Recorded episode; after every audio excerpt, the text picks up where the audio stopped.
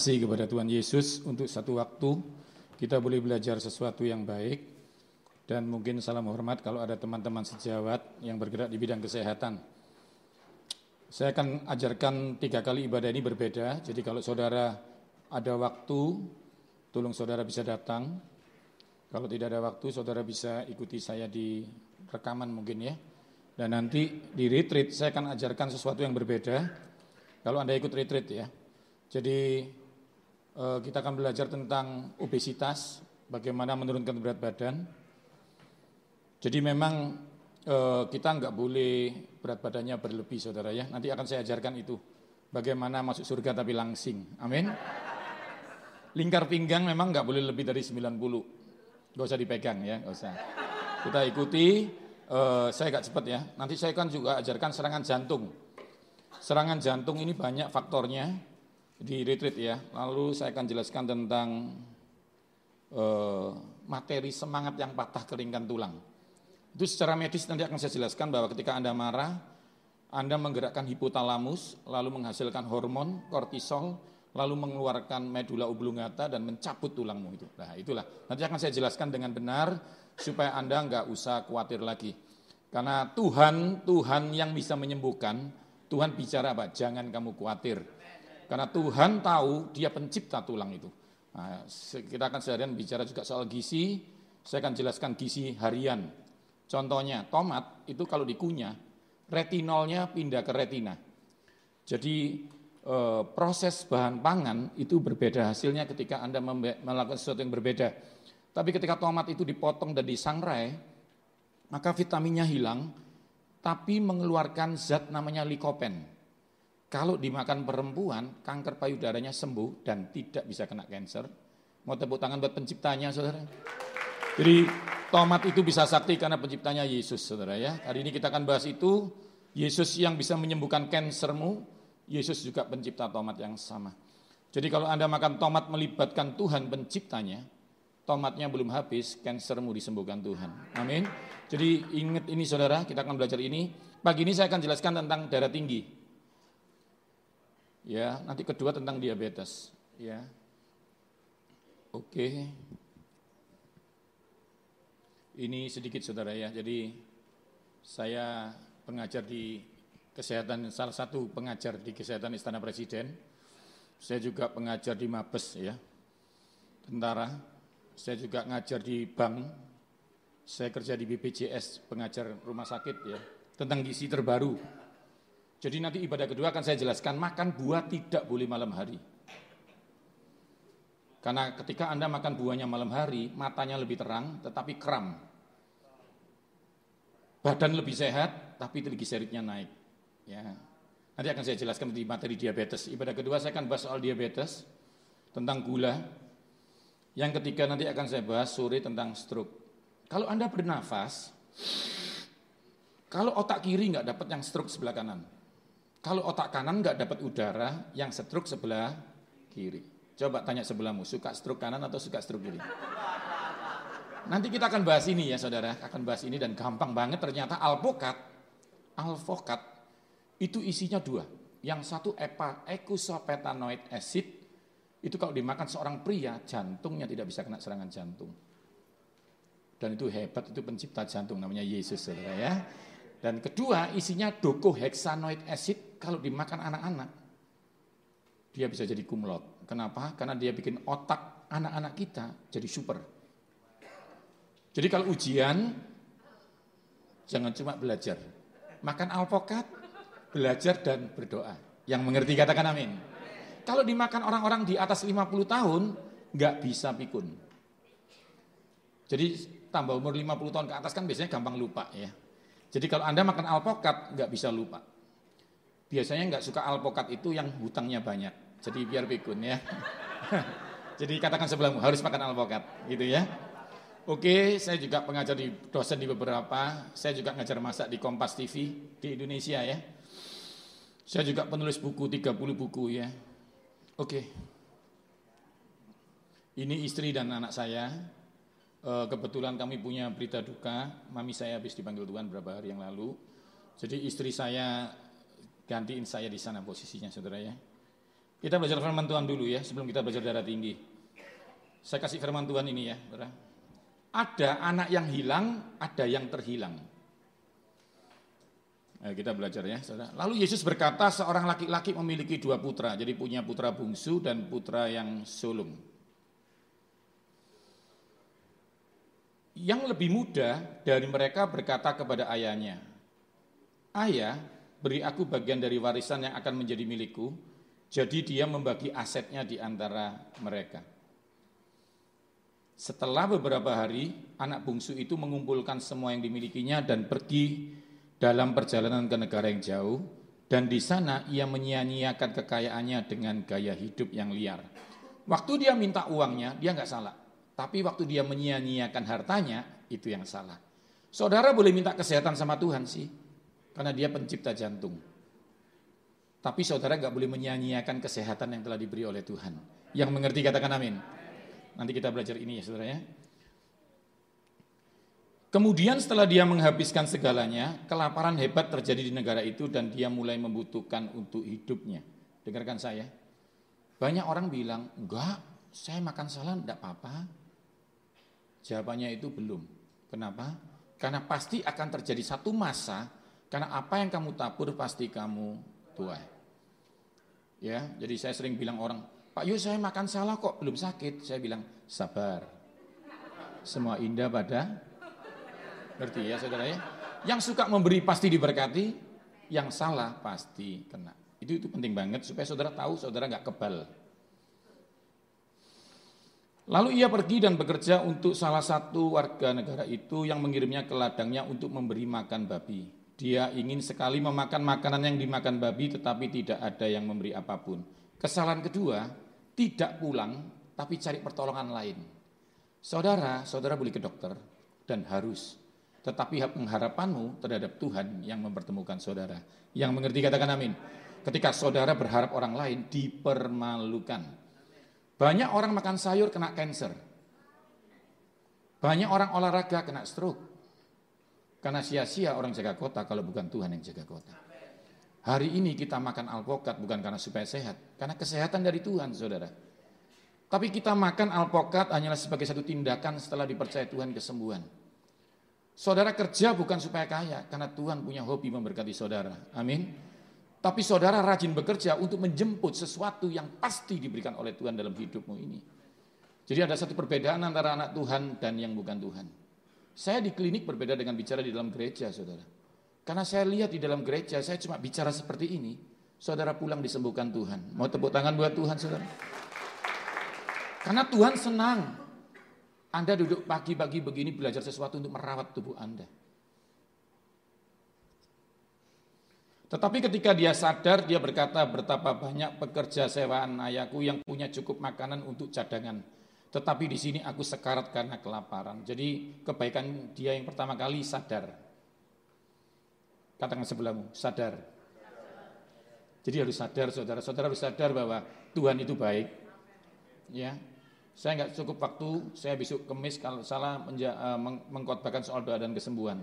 Saya akan ceritakan pasien saya sudah cuci darah, saudara. Sudah tidak ada jus untuk cuci darah. Tetapi dia mengalami kesembuhan, saudara. Saya terkejut, saudara. Waktu di foto di rumah sakit Singapura, ternyata, saudara, uh, ginjalnya bukan sembuh. Tapi ginjalnya jadi baru. Jadi orangnya umur 65, tapi ginjalnya umur SMP, anak SMP. Saudara. Saya terkejut.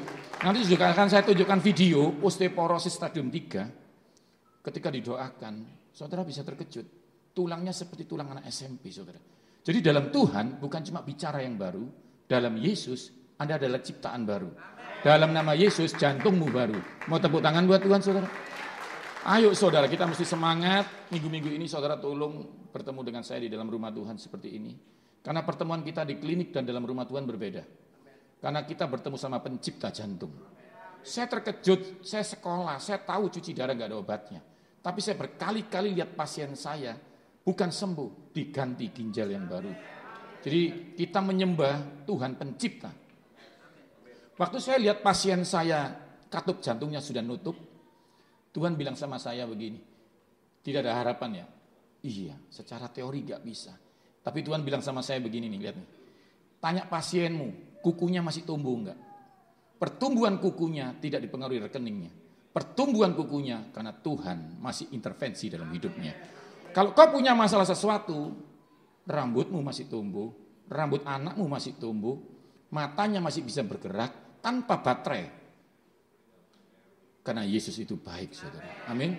Jadi saya ingin saudara dibangkitkan dan percaya bahwa Tuhan masih ada, saudara. Kalau mata Anda belum cukup bisa melihat keberadaan Tuhan, bukan berarti Tuhan tidak ada. Kalau besok matahari masih keluar, kasih setia Tuhan masih selalu baru dalam hidupmu.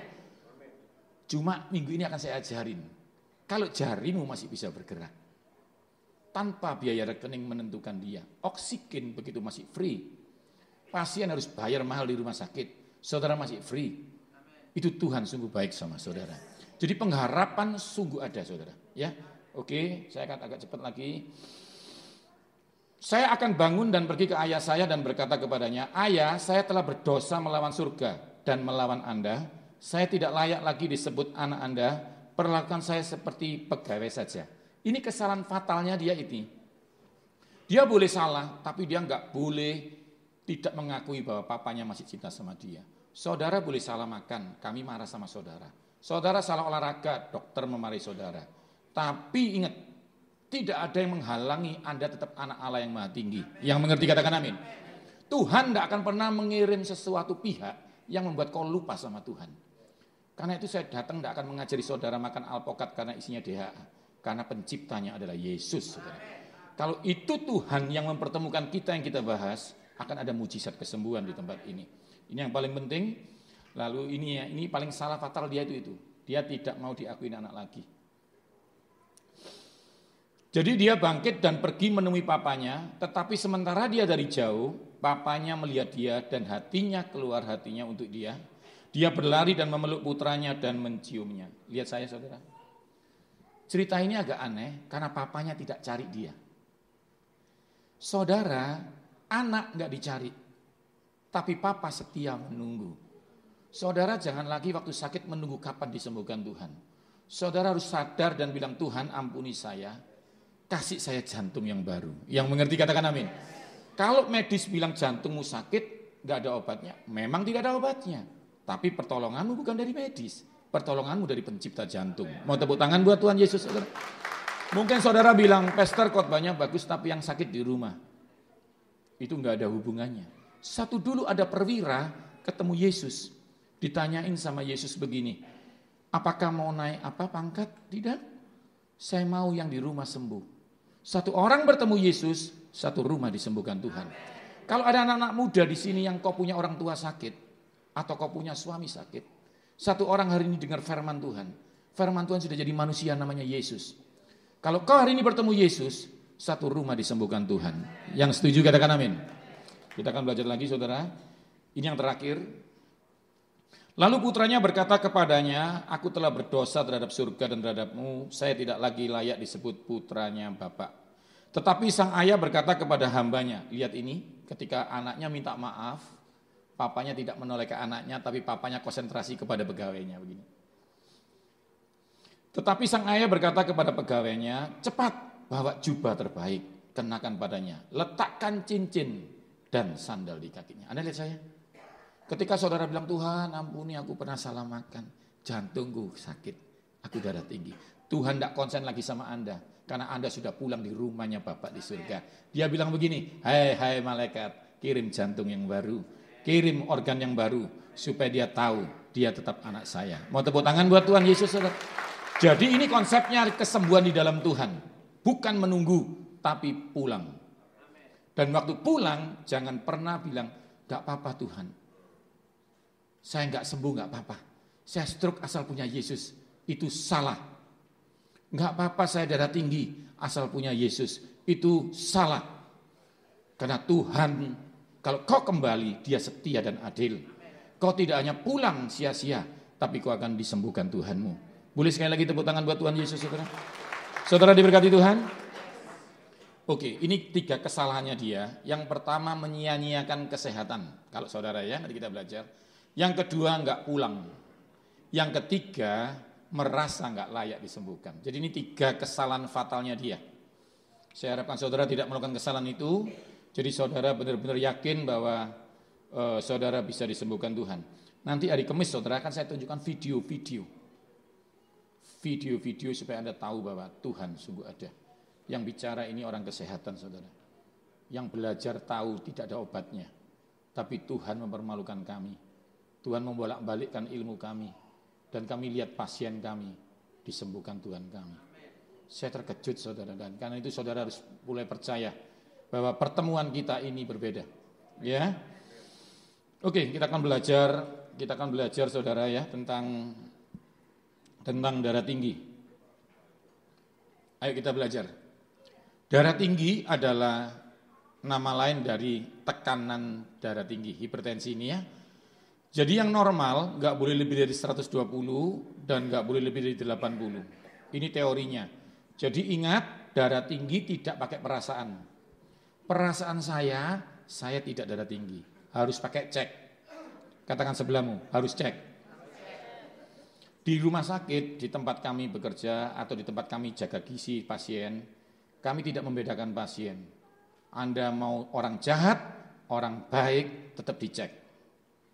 Enggak bisa Anda bilang begini ya, saya pendeta, saya bisa bahasa roh, tetap cek. Anda harus ngerti ini, jadi pastikan Anda cek. Semakin percaya Yesus menyembuhkan, semakin suka cek biar dunia tahu bahwa Tuhan menyembuhkan saudara. Rata-rata orang yang punya iman takut cek. Oke ya, hari ini kita akan belajar ini. Anda lihat kalau 120 darahnya jalan, tapi kalau 140 mulai enggak jalan.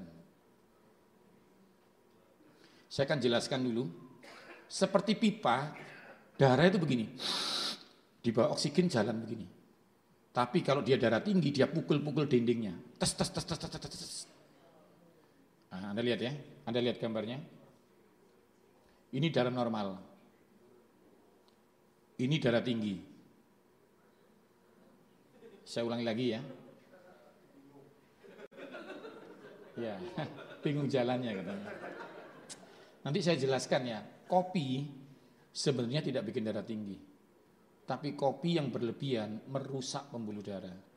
Jadi ingat kata Yesus secukupnya.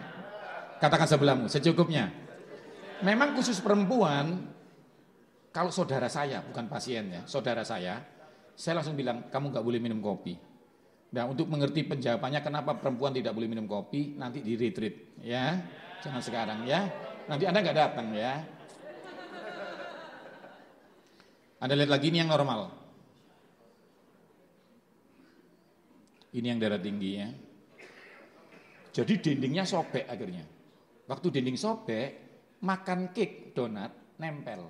Kalau nggak sobek, nggak nempel. Ada orang makan donat, dia stroke. Ada yang nggak makan donat, nggak stroke. Kenapa? Karena nggak rusak pembuluh darahnya. Rusaknya gara-gara apa? Saya akan jelaskan habis ini, saudara ya. Jadi saudara ingat, saudara punya Tuhan Yesus. Amin. Hari ini belajar sesuatu supaya setelah disembuhkan, Anda bisa menjaganya. Bukan untuk sembuh loh saudara. Sia-sia orang jaga kota kalau bukan Tuhan yang jaga kota. Tuhan sembuhkan dulu, Anda belajar ini. Ya, oke. Okay. Ini memang empat hal yang saudara harus tahu. Cuma akan saya jelaskan nanti di minggu depan berbeda lebih jelas. Pokoknya ada namanya total kolesterol. Ada kolesterol baik buka sumbatan. Yang ini bikin tersumbat. Yang ini pelan-pelan menyumbat. Trigliserid ini sumbernya banyak. Bukan dari lemak. Tapi dari minum manis dari makan buah malam hari, makan roti malam hari. Jadi boleh nggak makan roti harus tapi siang, katakan siang. Jadi ini yang harus kita pelajarin supaya nanti Anda ngerti ya. Airnya jadi lancar. Ini kalau Anda ters, nggak tersumbat pembuluh darahmu seperti ini. Tapi ketika ada lemak kolesterol, maka tersumbat setengah sehingga kecepatannya jadi ngerti ya? Jadi pipa itu kalau nggak tersumbat kan jalannya seperti ini. Tapi begitu dia tersumbat setengah tapi kalau tersumbat penuh nggak gerak ya ini yang disebut stroke atau serangan jantung. Kalau menyumbat di jantung namanya serangan jantung, kalau menyumbat di otak namanya stroke. Kalau menyumbat di ginjal cuci darah. Hanya itu aja sih. Secara teori ini sulit sembuh kecuali Anda menyembah Tuhan pencipta pembuluh darah. Maka Anda harus percaya bahwa bukan cuma cara bicara Anda yang baru, tapi dalam nama Yesus jantung Anda baru. Amin. Ini Anda harus percaya ini dulu bahwa ketika Anda pulang ke rumah Bapak dikasih cincin yang baru, Saudara. Orang pikir kembali ke rumah bapak cuma diampuni. Enggak. Waktu anaknya sibuk mencari ampunan, bapaknya sibuk memberi barang yang baru. Karena itu di dalam Tuhan ada mujizat. Mau tepuk tangan buat Tuhan Yesus, saudara? Jadi semua boleh baru, Pastor. Yes, kecuali istri baru. Itu ya, itu penting banget. Jangan salah ngerti, ya. Yang ini penyumbatan full. Merah-merah ini apa? Akan saya bahas setelah ini. Anda lihat ya, ini darahnya jalan lancar, ini darahnya cepat. Yang ini enggak jalan. Anda lihat gambarnya.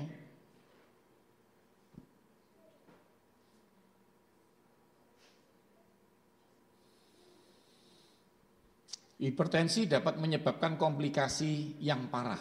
Jadi darah tinggi bukan penyakit, tapi menyebabkan penyakit yang lain. Yang pertama stroke tadi, lalu mata penglihatannya berkurang, lalu jantungnya gagal, ada serangan jantung, beda banget ini ya. Yang ini akan saya khotbahkan di retreat, yang ini akan saya bahas nanti malam. Ginjalnya gagal, yang ini dia mengalami namanya dysfunction itu ya. Karena banyak anak kecil saya nggak bisa bicara banyak soal ini. Pokoknya nggak bisa, huh, ngerti ya saudara ya? Nggak ngerti? Saya kasih bahasa Makau boleh? Infoteng, ngerti enggak? Nanti kalau anak-anak kecil tanya, bilang aja itu roti tawar gitu aja ya. Nanti akan saya bahas khusus ini. Jus apa yang bikin bisa, huh? gitu. Atau apa sesuatu yang bisa bikin, hmm, gitu ya. Nanti ya, kemis-kemis kita bahas itu. Bapak-bapak khusus datang. Tapi biasanya kalau di Jakarta saya ngajar begini, yang datang ibu-ibu itu aneh ya. Oke, oke, oke. Ayo kita agak masuk. Sorry, sorry saya harus ngomong ini. Kenapa kita badannya harus kembali ke bentuk awal? Waktu bangunan ini dua lantai, bangunan ini dua lantai, pompanya bisa mengirim air ke lantai kedua. Tapi begitu ada bangun 10 lantai, pompanya sama, tidak bisa ngirim air ke lantai 10. Waktu jantung Anda segini, jantung Anda itu segini saudara sekepalan tangan kiri di sebelah kiri. Hati di sebelah kanan. Jangan salah ya, jantung di sebelah kiri. Hati di sebelah mana? Sebelah kanan. Soalnya ada pasien saya salah. Dia bicara sama anaknya begini, hati mama sakit. Saya bilang, Cik salah, sebelah sini. Jadi mesti pinter ya. Nanti kalau BL mau mimpin nyanyi, hatiku per... Nah begini ya biar kalau ada orang medis datang bertobat, ya. Oke, itu begitu ya. Nah, ketika Anda beratnya naik, maaf, jantung Anda tidak cukup memompa darah ke mata sehingga mata buta. Kenapa? Jantung Anda didesain dengan berat badan ideal. Nah, berat badan ideal itu tidak bisa dilihat dari bentuk begini. Ada alatnya. Saya bawa alat saudara. Nanti yang retreat akan saya hitung satu-satu. Saya pelatih salah satu Miss Indonesia. Ya, saya juga pelatih beberapa sinetron yang sekarang sedang. Jadi kerjaan saya salah satunya pengajar nutrisi. Ya nanti akan saya ajarin bagaimana gampang kok saudara. Anda mau menghilangkan yang samping itu beda, yang perut bawah beda, perut atas beda. Anda mau dijelaskan yang mana? Jangan bilang semua, jangan bilang semua saudara ya. Pokoknya paling sulit itu menghilangkan magicom di bawah ini, tahu ya? Ini nanti akan saya jelaskan, ya. Asap rokok itu menyebabkan darah tinggi, bukan perokok, asap rokok. Jadi saudara kalau sebelahmu banyak yang merokok atau dulu, pastikan saudara makan nanas. Karena bromelin di dalam nanas, tengah-tengahnya ini, kalau di jus bersama nanasnya, akan membersihkan paru-paru Anda. Ya, itu. Lalu ya kurang makan buah dan sayur lah. Ya. Nanti kita akan belajar ini ya waktu di retreat orangnya bikin daya tahan tubuh naik. Kalau ini ketemu ini, baru darah tinggimu sembuh. Apa bedanya apel sama pepaya? Walaupun sama-sama mengandung vitamin C, vitamin C di apel, di dalamnya ada polifenol buat jantung. Pisang, C-nya sebelahnya ada namanya kalium buat darah tinggi.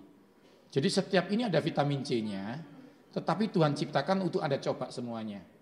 Karena ada buah-buah yang memang timbul di musim tertentu untuk membunuh penyakit musim itu. Jadi ada organ yang tergantung buah musiman, ada yang tidak. Contohnya otak. Otak tidak boleh tergantung buah musiman. Bayangkan kalau otak tergantung buah musiman. Kadang-kadang pandai, bodoh, pandai, bodoh. Jadi otak tergantung dengan buah-buah yang tidak pakai musim. Itu contohnya ya, nanti kita akan belajar banyak saudaranya. Penyebab pertama stres. Katakan sebelahmu, jangan stres. Yang kedua, garam, saudara. Garam ini bisa menarik kadar air atau darah Anda sehingga tekanan darah Anda nggak bisa turun. Jadi yang paling penting, jadi Anda harus kurangin garam, tapi tidak boleh menghilangkan garam. Mengurangi saja, ya. Ya ini kopi akan saya jelaskan. Dia kalau diminum malam hari, kafestolnya merobek dinding pembuluh darah. Tapi kalau Anda minumnya pagi dan siang, safety. Kalau Anda minumnya begini-begini ya, jangan emosi dulu, saya jelaskan ya. Yang yang Anda tidak tahu itu di sekolah kita ada aturan namanya jam penyerapan. Kalau kami bilang yang ini diminum pagi, karena di pagi hari penyerapannya sempurna. Kalau yang saya bilang diminum pagi, jangan diminum malam, karena penyerapannya tidak sempurna. Jadi jangan terus ya semua aja nggak apa-apa gitu nggak boleh. Jadi harus ada jam-jamnya. Nah, kopi ini begitu malam hari, Anda kan tidur. Begitu Anda masukkan kafein, dia mengaktifkan namanya adrenalin. Waktu dia aktif, yang pertama insomnia terjadi. Kalau Anda kebal insomnia, maka dia akan merobek pembuluh darah. Karena itu minum kopi, usahakan cuma pagi dan siang. Yang mengerti katakan amin. Bukan dosa, tapi tidak bijaksana. Jadi kita akan belajar ini, bukan dosa dan tidak dosa, tetapi Galatia mengatakan begini, Alkitab Galatia. Kalau kamu tahu berbuat baik tapi tidak melakukan, itu dosa. Saudara. Kalau kau tahu minuman ini bikin kamu sakit kalau diminum malam hari, tapi kamu tetap minum, kamu bersalah kepada Tuhan. Mengerti ya saudara ya? Jadi ini yang penting. Yang kedua, saya kemarin habis makan dengan teman-teman di satu tempat di sini. Saya udah periksa sendiri, Selama ini hanya dengan jurnal karena saya belum pertama ke Amerika, ini baru pertama kali ini. Dan saya udah lihat ternyata daging sapi di Amerika tetap lebih baik dari mana negara mana pun. Jadi Anda harusnya bersyukur Tuhan kasih Anda daging terbaik. Amin. Cuma di situ ada pilihan, Saudara. Usahakan pilih yang namanya tenderloin.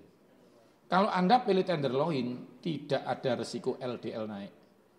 Tapi saya lihat kemarin di restoran yang sama, ditawarkan sesuatu yang bukan tenderloin.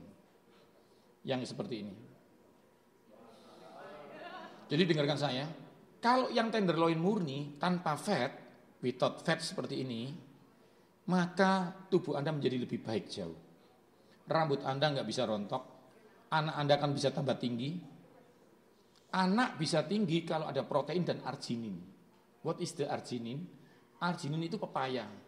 Pepaya putih-putih tempat nempel biji itu namanya arginin. Kalau dimakan anak-anak di masa pertumbuhan, lalu anak itu makan daging sapi dan sayuran hijau, maka anakmu bisa tambah tinggi. Yang mengerti katakan amin. Tapi mama, mama, dan papa tidak bisa loh ya. Ya, ini hanya untuk anak-anak.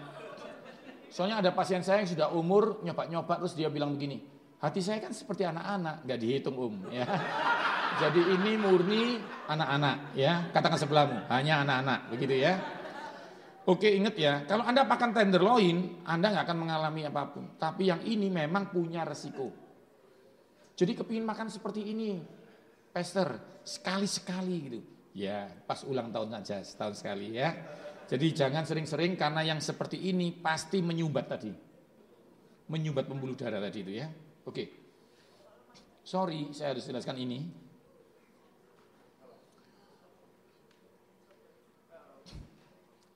Saya akan jelaskan di titik nanti ada dua, junk food dan fast food. Banyak orang nggak mengerti ini sehingga menganggap ayam goreng itu junk food. Bukan. Junk food itu minumannya ini. Ayam goreng benar-benar ayam goreng. Bukan tepung dikasih rasa ayam. Jadi itu fast food. Bedanya cepat saji, nggak tunggu ayamnya dipotong, nggak tunggu digoreng, jadi namanya fast food. Tapi soda rasa stroberi nggak ada stroberinya, bohong, namanya junk food. Yang mengerti katakan amin. Jadi kalau anda makan sesuatu yang di sana ayam disajikan dengan soda, anda bilang saya nggak pakai sodanya, saya ganti teh atau air mineral. Yang mengerti katakan amin. Fast food tidak bikin sakit, tapi bikin berat badan naik sakitnya masih lama. Jadi makan fast food sekali-sekali boleh, asal ada jumlah benar, berat badan nggak bisa naik. Nanti akan saya jelaskan. Tapi yang ini, minta maaf, ini memang gulanya terlalu tinggi. Bagaimana dengan yang plain yang tanpa gula? Sama saja, karena dia ada karbonnya ya. Jadi ini termasuk karbohidrat. Jadi kalau Anda minum ini satu kaleng, rugi. Mendingan Anda makan nasi, karena ini satu kaleng seperti nasi tiga piring kualitasnya. Apalagi kalau Anda minumnya free. Kalau satu liter setengah, waduh itu nggak bisa dihilangkan. Itu treadmill sampai akhir zaman nggak bisa hilang, saudara. Ya. Khusus yang ini, sabar, sabar, sabar. Nanti di ibadah kedua, ini tentang diabetes akan saya bahas. Ini cuma supaya ada yang ngerti aja. Mau jawaban instannya ini tidak disarankan. Tapi ini boleh. Biasanya kalau saya khotbah begini, ini boleh, itu jemaat bilang begini, ini pester diurapi Tuhan. Begitu. Jadi begini, akan saya akan jelaskan itu. Ada banyak pembicara bilang ini tidak boleh. Boleh, penciptanya kita teknologi pangan. Jadi ini kita ciptakan, ya memang untuk dimakan. Tapi ada teknologinya di sana, supaya Anda bijak cara memakannya. Jadi nggak boleh ya, nasi sama mie digabung. Makan mie boleh, nasi boleh, nggak boleh digabung. Katakan sebelahmu, jangan digabung. Ya, ini aja ya. Oke, nanti akan saya bahas di ibadah kedua dengan lebih jelas.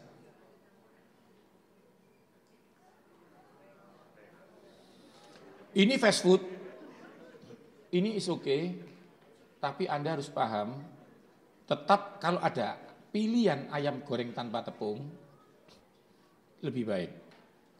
Tapi kalau kepingin makan seperti ini, silakan. Karena ini bukan penyakit, tetapi energinya tinggi. Jadi ini tidak menciptakan penyakit, tetapi kelebihan berat badan itu aja deh. Ya, karena ini memang diciptakan untuk fast food. Kalau Anda tergesa-gesa, Anda tidak boleh take away ini. Anda tidak boleh beli ini dibawa pulang. Ini hanya diciptakan untuk fast food di tengah jalan, Anda kelaparan. Tapi kalau Anda mau makan ini tanpa resiko, kalau makan ini jangan pakai nasinya. Karena nasinya akan membuat tidak dicerna, tetapi apa? Jadi trigliserid. Jadi kalau Anda disuruh milih nasi sama ayam kan pilih ayamnya. Jadi jangan pakai nasinya. Kalau Anda mau makan nasi, nasi dengan telur itu lebih sehat jauh daripada nasi dan ini. Tapi kalau Anda mau makan ini, silakan tanpa nasi. Ini kalau saya bicara Anda jangka panjang supaya Anda bisa punya badan sehat, anda bisa makan dan tidak dilarang oleh rumah sakit. Kalau Anda melanggar aturan ini, satu saat ketika Tuhan akan mengirimkan kami untuk melarang Anda. Tapi kalau Anda seperti anak di rumah mau belajar sendiri, tidak perlu diundangkan guru les. Karena itu Tuhan kadang-kadang izinkan Anda ketemu kami di klinik supaya Anda belajar sesuatu yang baik. Tapi hari ini Anda free dibayari Yesus supaya Anda perlu ketemu kami di klinik. Amin, saudara. Beri tepuk tangan buat Yesus, saudara. Tolong diikutin aja aturan ini. Ingat, batasan itu membuat kebebasanmu akan ada selamanya. Waktu Tuhan bicara sama Adam, buah dalam taman ini boleh dimakan. Dia bilang, yang ini jangan. Kalau Adam itu mengikuti perintah itu, kebebasannya tidak terbatas. Tapi ketika batasan itu dilanggar, maka kebebasannya adalah kebebasan yang terakhir.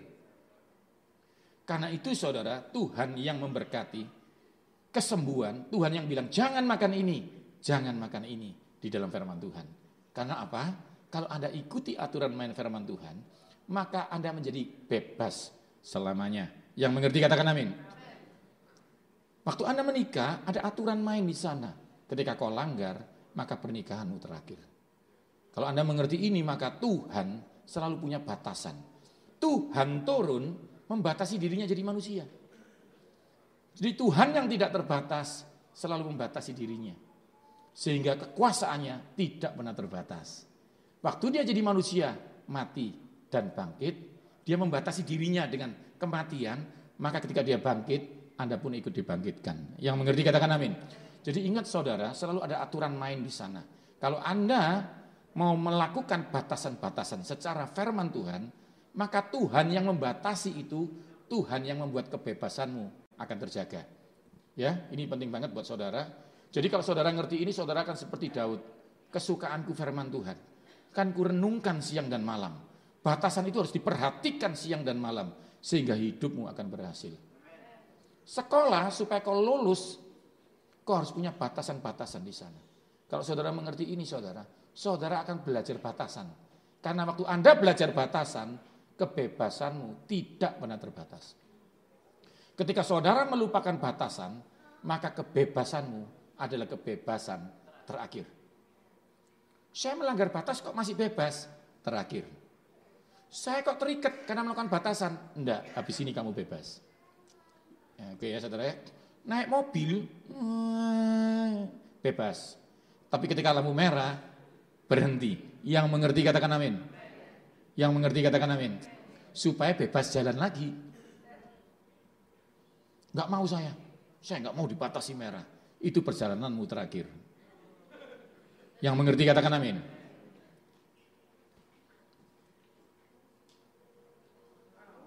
Sabar ya sabar. Jadi donat ini boleh, tapi satu, jangan satu dus ini ya, satu. Katakan sebelahmu, satu. Kalau Anda nggak mau dibatasin, Anda nggak boleh makan ini lagi seumur hidupmu. Tapi detailnya nanti akan jelaskan mana ini yang lebih sehat di antara delapan ini. Nanti ya ibadah kedua, saya akan jelaskan itu. Anda boleh mereka-reka, tapi hati-hati, ujungnya maut, saudara ya. Anda butuh Mordekai, saudara, untuk menjadikan Anda Esther. Amin. Hari ini saya dikirim Tuhan sebagai Mordekai. Paling tidak membuat Anda menjadi berhasil, saudara ya. Saudara ini hebat loh, nggak bisa dilarang ibadah, cinta Tuhan seperti ini. Dia hanya bisa membuat Anda salah makan, supaya Anda katarak nggak bisa baca firman Tuhan lagi. Cinta Tuhanmu ke sini nggak bisa dibendung. Tapi mungkin dia hanya rayu Anda salah makan sehingga Anda stroke nggak bisa ibadah lagi. Ya, Hari ini saya dikirim Tuhan untuk memperlengkapi saudara. Karena cinta Tuhanmu di kota ini sudah sampai di surga. Tuhan ingin Anda panjang umur. Kemarin saya di persekutuan doa som saya bicara ini. Kenapa sih harus panjang umur? Tuhan itu ingin Anda masuk surga. Tetapi kenapa Tuhan ingin Anda panjang umur? Seakan-akan seperti orang tua cinta Anda tapi Anda disuruh sekolah luar negeri supaya pinter. Saya kasih tahu sesuatu ya. Tuhan itu kalau melihat orang-orang seperti ini, dia bilang anak cucumu akan diberkati Tuhan. Amin. Jadi saudara harus panjang umur supaya bisa melihat cucumu, bukan anakmu. Cucumu diri sudah. Kau akan melihat kebaikan Tuhan untuk cucumu, bukan anakmu. Cucumu. Kau jangan puas melihat anakmu melayani Tuhan. Janji Tuhan itu cucumu akan diperkasa di bumi ini. Amin. Kamu pasti masuk surga karena Yesus mengundang saudara. Saya ke istana presiden, orang tanya bagaimana caranya pak? Saya kepingin masuk, gak bisa masuk. Karena yang punya istana gak ngundang saudara. Tapi nggak apa-apa, saudara pasti masuk surga. Amin. Karena yang punya surga ngundang saudara. Karena itu katakan sebelah, pasti masuk. Katakan sebelum lagi, jangan tergesa-gesa. Ngerti saudara ya? Jadi harus panjang umur. Bagaimana cara panjang umur? Berdoa kepada Tuhan. Hormati orang tuamu, maka lanjutlah usiamu. Supaya panjang umur nggak sakit, hari ini kita belajar. Jaga makan, supaya waktu panjang umur kita sehat. Yang terakhir, ini bagus banget ya. Kalau ketemu dengan ini, dicampur ini, seledri bertemu dengan melon, bertemu dengan mentimun, darah tinggimu sembuh. Harus di blender ya. Bisakah digigit? Tidak bisa. Di mulut sini Tuhan kasih malaikat namanya amilase, pitialin. Sesuatu yang kau kunyah langsung dicerna di sini, sehingga ketika semangka dikunyah, maka penglihatanmu akan lebih tajam karena tiamin dicerna di sini. Tapi ketika di blender, dihaluskan jadi smoothie, kau minum tanpa tersentuh gigi, maka yang kerja adalah sebelah sini, namanya disakarasa. Maka fungsinya jadi berbeda. Kalau tepung itu di mixer, dilewatkan oven atau dilewatkan uh, pan biasa, berbeda bentuk. Jadi di dalam sini, nanti kapan-kapan saya ceritakan ya, malaikat Tuhan di tempat ini. Di sini ada namanya tripase, uh macam-macam saudara. Karena itu ada proses namanya di blender, juicer sama digigit. Ya, oke, ngerti ya. Jadi melon, semangka, mentimun sama seledri itu obat darah tinggi terbaik. Diminum jam 10 pagi kurang lebih atau jam 5 sore. Itu jam penyerapan terbaik buah. Kalau Anda mau pandai lagi cara memilih buah seperti ini. Anda cari yang garis-garisnya ini tebal dan menonjol. Maka itu kaliumnya sangat stabil untuk darah tinggi.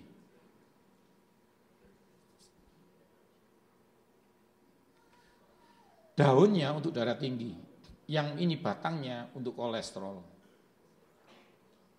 Ya, jadi di sini beda, isinya ini alisin. Yang di sini namanya kaliumnya ya. Ini juga ramuan kedua, ketika wortel bertemu jeruk, daya tahan tubuhmu naik, sembari itu pembuluh darahmu jadi baru. Jadi yang pertama apa? Melon, mentimun, seledri. Yang kedua, wortel dan jeruk. Yang ketiga, Bawang putih satu biji ini, kalau dipotong-potong jadi kecil,